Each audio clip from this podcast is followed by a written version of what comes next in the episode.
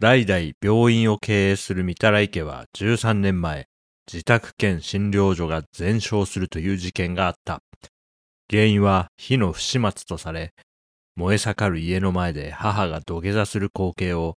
御たら池の長女、アンズはまざまざと見せつけられた。後日、責任を深く感じた母は、二人の娘を引き取り、離婚することで事態は収束した。しかし、どうしても腑に落ちなかったアンズは、時を経て御たら池に家政婦として潜入し、火事に隠された真相を暴くことを決意する。はい。大和田発生練習です。よろしくお願いします。えー、今、あらすじを読み上げました。御たら池炎上するというね、えー、ドラマをネットフリックスで見ました。全8話見てね、面白かったんで、そのテンションでちょっと撮っておこうかなと、はい、思って録音してます。ネタバレスの3つ目ですね。はい。なんでネタバレありで喋っていきますので、うん、作品の内容を知らされたくないという、ね、いう人は、何でしょう。えー、高評価だけ押して帰ってください。よろしくお願いします。はい。見たらい炎上するはですね、え、原作は漫画、漫画作品です。藤沢もやしさんによる漫画作品です。で、僕はね、これ、漫画で読んでたんですよね、もともと。で、面白かった記憶があったので、ネットフリックスで映像化したと聞いて、ね、うん、どれどれと思って見ました。で、妻はね、あの、僕確かね、うんとね、漫画面白かったよっておすすめしたんだけど、なんか結局読まないままここまで来てて、で、ドラマの1話をね、一緒に見てみたら、面白いってなってね、最後の8話まで、ね、全話妻と一緒に見ました。面白かったですね。妻と、いやいやいやいや、言いながら見るのにすごく向いている作品だったなと思います。僕がね、この、まず漫画の方のね、見たらいけ炎上するを知ったのは、あのね、ミルテさんっていう友達に教えてもらったんですよね。で、探してみたら、えー、2020年12月12日にミルテさんがツイートしてるのを見つけました。これ見てみると、サスペンス復讐劇の見たらいけ炎上するという漫画が面白すぎるので絶対にドラマ化されるに一票っていうツイートをね、してましたよ。これが2020年の12月12日ね。で、この、確かね、当時同僚だったんですよね、ミルテさんと。それで、この会社の漫画部っていう漫画好きの人たちがやんややんややるっていうね、たまにランチ会をやって、最近面白かった漫画とか紹介し合うような、ゆるい活動をやってたんですけど、確かね、その時にね、ミルテさんに教えてもらって、へえ、面白そうって言って読んだんだったと思うんですよ。それが2020年のね、12月ね、年末ね。んで、さっき見つけてきた、ミルテさんのツイートの、ツイートが12日で、で、その、12月13日の自分の日記に、えー、漫画の 1, 1巻から7巻まで読んだってね、書い記録されてたんで、まあ、ミルテさんに教わって、1巻から7巻買って読んだんだと思いますね。で、なんとなくね、これ読んだ時に、うん、新恋は住んでた時だなっていうのはなんとなく覚えてたんだけど、まあ日記の記録を見ても、その記憶はあってそうですね。なんかこう、ある日すごいたくさん歩いて散歩した日があったんだけど、その時に、見たら一家炎上するのことを考えてたような、なんか不思議な記憶がなんとなくあるんでね、原新小岩ですね。で、その2020年の年末に7巻まで読んで、その半年後ぐらい、2021年の6月に最終8巻が、まあ、発売されて買って読んだんだと思いますね。これも日記に記録がありました。だから今から見て約2年前に漫画のね、最終巻読んで、はあ、面白かったって日記に書いてましたね。で、その最終巻8巻読んで、約2年経って、でね、あのー、作品のことは覚えてるし、面白かったって記憶あるんだけど、あの、詳細はほとんど忘れてたんですよ。今回ね、ドラマ新鮮な気持ちで楽しめたんで、忘れててよかったなと思いました。うん。あの、大枠はね、覚えてんだよ。その主人公がこうで、こう、だからあらすじとかも大体覚えてたし、登場人物もなんとなく、ああ、あの人だなって分かったんだけどね、その革新っぽいところはね、綺麗に忘れてたから、本当に、あの、妻と一緒に、前はハラハラしてみましたね。で、ネットフリックスで、いつだ ?7 月13日ぐらいに公開されたのかな？全8話、エピソード1から8まであって、なんでね、あの単行本が8巻で終わってて、ドラマも8話で終わってて、ちょうどね、あのー、ドラマの1話が単行本の1冊に、もうほとんど綺麗に対応してる感じですね。うん、だから、すごい見やすかったですね。まあ、だからってことないか。なんか見やすかったですね。うん。わかりやすい。だから、なんか6話まで見終わった時点で、あの、原作どんなんだったっけなと思って6巻を試しに見てみたら、ちょうどね、6話の内容とね、ほぼ重なってたんでね、面白かったですね。うん。でキーワードとしては、えー、家屋全焼、それから、不審火、あとは、インフルエンサーあたりがね、なんていうか、この作品の、ね、成分というか、構成するキーワードという感じでしょうか。あの、予告が、いつかな、6月ぐらいには、YouTube にあの予告編の映像がアップされてたかなと思うんだけど、うん、それでね、あの、家が燃えてる。まあ、漫画の原作の方も、こう、家が燃えてる、あの、すごく印象的なシーンから始まる作品ですけども、まあ、そのドラマの予告版でもね、家が燃えてるシーンから始まって、やっぱこう、ね、もう、炎って結構意識惹かれますよね。なんかこう見ちゃうっていうかね。うん。で、なんだっけ、藤沢もやしさん、原作者の漫画家藤沢もやしさんが確かツイートしたんだけど、あれは CG、あの、家が燃えてるシーンで CG とかじゃなくて、実際家を一個燃やして撮影したみたいなことをね、で、なんかビビったみたいなツイートをしてたんでね、あれはすごい実際、あのー、なんだ、すごい熱気を感じながら役者の皆さん演技されたんじゃないかなってね、思いますよね。あのシーンは、まあ良かったですね。そんな予告の動画を YouTube で見てたこともあって、うん、ドラマ見てみるかと思って見ましたね。いやー、面白かった。まあ、全体的にはね、その、昼ドラ、昼ドラ感復讐、サスペンス、復讐で、まあ結構人間のそのドロドロした感情が渦巻く物語なんですよね。うん。昼ドラっぽいなと思って見てました。まあ、とは言ってもね、僕、昼ドラ、じゃあ、昼ドラ詳しいのかっていうと、そんなこともないから、なんなんとなくイメージする昼ドラってこんな感じだったはずだよなみたいなぐらいの、あの、感想をコメントしましたね、今ね。僕にとってのこう昼ドラっていうと、あの、ボタンとバラっていう、あ、すんごい話題になったドラマの、ね、あの、財布のステーキとか、レストラン、ドラマ、なんかああいうイメージですわ。まあ、今回財布のステーキみたいな、すごい強いパンチラインみたいなのはなかったと思うけど、まあでもなんかね、昼ドラ、昼ドラっぽいなっていうのはなんか思いましたね。まあなんか、なんだろうね、昼ドラっぽい、もうちょっと分解してみると、あのー、気の強い女がたくさん出てきて大乱闘っていう、なんかそういう感じ？うん、だから、そのね、バトル漫画のトーナメントを見てる感じありましたね。ここで、あ、どっちが勝つんだみたいな。そういう見方をしてたかな、途中から。うん。だからその、まあ、グラップラーバキっていうね、その、トーナメントさあ、その、腕っぷしの強い人たちがたくさん出てきて、トーナメント戦う中で、まあそうすると、こう好きなキャラとか見つかるわけですよね。自分なりに。いや、芝千春頑張ってほしいなとか、ねあとは、花山薫頑張れ、負けるな、花山薫勝ってほしいみたいな、まあそういう、まあどこか誰かにちょっと感情移入したり、応援したくなったりしながら、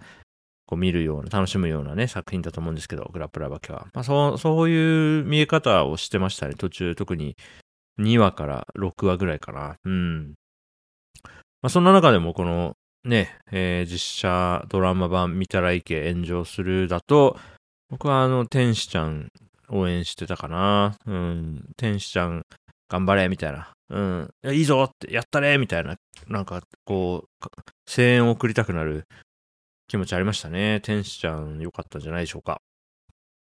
でね、まあ気の強い女がたくさん出てくると言いましたけれども、まあ、翻って、あの、作中に登場するね、男はね、基本的にこう、ふにゃふにゃしたやつばっかりでね、まあ、あえてそういう描き方をしてるんでしょうけれども、まあそもそもあんまり、うん、ハキハキと意見を述べたりしないというかね、作中ではね。それもなんか面白かったですね。だから基本的には女がこう物語を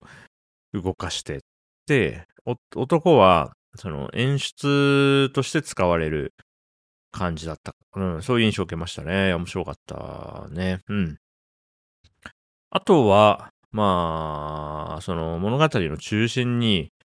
その、まあその、見たらいまきこね、その、まきこっていうキャラクターが、いいわゆるインフルエンサーみたいな人、人物として描かれるんですよね。なので、そのインスタグラムとか、まあツイッターみたいなものとか、あとは、 mixi ね。そうそう。この作品結構 mixi 大事なね、ポジション占めてて、あとは、その、僕らのね、生きてるこの世界でいうノートみたいな、その、サービスとして、なんかレコードっていうのが出てきて、まあノートだなっていう見た目をしてましたけど、まあね、そういうのがね、たくさん出てきて、まあちょっと面白いですよね。うん。これ、うん、20年後とかにさ、うん、なんか、まあツイッターがなくなって、ね、ツイッターがなくなってる未来とかに、この作品とかね、なんか見たら、わ、なんか懐かしいね、ツイッターとか、インフルエンサーとか、すごい懐かしいね、みたいな感じになるんじゃないかな。老後にちょっと見たいよね、この時代に作られた作品。うん。多分、人類史の中でね、まあ、この時代だけ、この平成末期から令和初期をすごく描いてる作品だと思うので、これやっぱ20年後とかにまたちょっと見たいよね。しかもみんなで、やんややんや見て、ああ、なんか炎上とかってあったね。このもう作品タイトル自体がね、見たらいけ炎上するっていうのがさ、自分がね、じじいになった頃に見たらさ、いや、炎上がどうとか言って騒いでたよねってなると思うんだよね。だから、まあ、ちょっと、10年前とかで言うさ、2チャンネルで、祭り？祭り状態みたいなね。祭りだーみたいになってるのって、もう最近あんま祭りって言わないじゃないですか。すっかり炎上の方がよく使われる言葉という感じだけど、ね、2010年とかは、祭りみたいなのありましたよね。もうすでにもう懐かしくなってる。うん。でだからこう、SNS での炎上。まあだから、えー、っと、まあ今更だけど、このね、そのタイトル、見たらいけ炎上するっていうのは、まあ、物理的に家が燃えるっていうのと、その見たらい家という、そのインフルエンサーのマキコがね、その、その何、良妻賢母みたいな売り出し方をするんだけど、実際は違うじゃんっていうことで、見たらい家の真実みたいな感じで、こうね、週刊誌に書かれたり、SNS でいろいろ言われたりしてね、暴露、なんか、YouTuber みたいな人が、なんか突撃してきて、暴露するみたいなね、うん、垂れ込み系 YouTuber みたいな人とかいたりしてさ、で、まあ、その、見たらい家の家族の実情が知れて、炎上っていうね、まあ、そのダブルミーニングなわけですよ。まあ、それはなんとなく、作品タイトルと予告ぐらい見たら想像つくかなと思いますね。うん。まあ、だから、うん、まあ、この時代の作品だなっていうね、うん。もう10年後とかにはもう作られないタイプの物語だと思っています。はい。まあ、そんなこんなでそのね、インスタグラム、ツイッターとか mixi とかノートみたいなやつが出るから、結構、まあまあ、デジタルとかソフトウェアとかね、パソコンとか、まあそういうの出てくるんだけど、まあちょっとね、あの、あの、そのさ、クレアが、その、マキコが昔使ってたパソコンの中でなんか手がかりないかの探すときに、なんかその、隠しファイルも表示するみたいなさ、設定にしたらさ、急になんかテキストファイルがポンと出てきて、そこに、マキコの闇日記みたいなのが 出てきてさ、あの、あの隠しファイルは何だったんだろうね。そんな、そんな機能なくないかと思ってちょっと面白かったけどね。うん、ドなんかドットファイルとかではなくて、普通のテキストファイルみたいなのがパッと表示されて、なんかその OS にこのファイルは隠すみたいな、そういう機能があるかのような描かれ方してたのと、ね、だからなんか、クレアがこのパソコンとか詳しいみたいな感じでさ、その、アンズとかユズがさ、これちょっとクレアに解析頼もうとか言ってたけどさ、ちょっと面白かったね、その辺は。解析っていうか、写真に写ってるものを見て、検索とかしたり調べることを解析って言ってる感じだったでしょ？うん。あれは面白かったですね。ちょっとふふって 笑っちゃったね。うん。あの辺は、あんま監修とか入ってないのかな？ソフトウェアとかコンピューターの周りは監修入ってないのかなっていうね、思いましたね。まあそこが肝じゃないからね。うん。思いましたわ。あ、面白かった。うん。ああ、そうですね。あとは、えー、っと、役者さんで言うとね、まあ、やっぱりこう、何、何はともあれ、主演の鈴木京香さんですよね。牧子役はすごい、いや、良かったですよね。迫力のある牧子っていうさ、まあ、怪物ですよね。現代社会が生んだ怪物だと思うんですよ。牧子ね。牧子役を演じてる鈴木京香さんの演技はね、いや、圧巻だったなと思います。うん。で、あのー、久しぶりにね、その原作パラパラ見たんですけど、結構その漫画表現で、マキコってなんか悪霊みたいな描かれ方してるわけですよ。もうなんかどす黒いオーラをさ、まとって。で、漫画だからそういうことできるわけじゃないですか。もう、なんていうの、なんていうの、もう黒く塗りつぶしたようなさ、その表現とか、もう体中からその黒い、どす黒いオーラが、こう立ち上ってるような、その、描き方をされてるんですよね。漫画において。それを、鈴木京香さんは演技、だから、えー、っと、照明とね、ライティングと、えー、まあカメラワークと、まあメイクとかもあんのかな？と、あと鈴木京香さんの演技でね、あの、漫画表現に、こう、劣らないというか、まあなんだったら、よりこうね、生身の人間としての、こう、リアリティを感じさせる演技でね、マキコというモンスターをね、熱演されててね、いや、大変良かったですよ。うん。あで、まあ僕こういう作品ね、楽しかったなって見終わると、まあ関連コンテンツを、まあ、漁るっていうね、まあ皆さんもよくやるだろうこと、僕もご多分に漏れずやるんですけど、あのー、なんだ、完成発表会っぽいやつがあって、見てみたら、その鈴木京香さんが、あのー、語ってる、その動画とかって全然見つかんなくて、あ、じゃあなんか出ないなーと思ってね、他の、あのー、アンズ役のね、長野芽衣さんとかが喋ってる動画はあるんだけども、ネットフリックスジャパンが出したやつが。なんかそういうのにね、鈴木京香さん出てないから、もうなんだろうなと思って、なんとなく鈴木京香さんの、あのー、アカウントとか、ウェブサイトとか見たら、今、なんかお仕事お休みされてるみたいですね、5月ぐらいから。なんか1個ドラマの主演も決まってたけど、それをちょっと急遽キャンセルして、ちょっと療養というか、うん、お休み期間入ってるみたいで、ちょっとそれは心配だなと思いました。だから、巻子役をやって、まあ演、演じきって、見たら献上するの撮影が終わって、また新しいドラマみたいな話あったけど、それをお休みしてるって感じなんですかね。うん。あの、鈴木京香さんというか、まあ、鈴木京香さんの、まあ、マネージャーなのか、その会社のスタッフなのか、その、まあ、周囲の人が運営している鈴木強化オフィシャルみたいなインスタグラムアカウントがあるってことを今回初めて知って、へえーと思って見てみたら、まあもちろんね、見たら献上するっていうドラマやってますよとか、ぜひご覧くださいみたいな、スタッフですみたいな投稿あるんだけど、まあそのインスタグラムでバーっと見たら、まあ、鈴木京香さんがね、こういろんな、あのー、素敵なお召し物を着て、なんか笑顔で写ってる写真があって、わ、す、あ、マキコじゃん、みたいな。不思議な気持ちね。いやー、すごい。いやー、鈴木京香さん演技すごかったなーうん、なんで、あの、素晴らしい役者さんだなと感じましたのでね、あの、どうかお大事になさってほしいですし、まあ、元気になってね、また別の作品とかでお目にかかれたら嬉しいかなと思ってます。はい。えー、見たらいけ返上するドラマ8話をね、えー、1週間ぐらいかけて見てね、面白かったんで、面白かったっていう気持ちで喋りました。はい。また、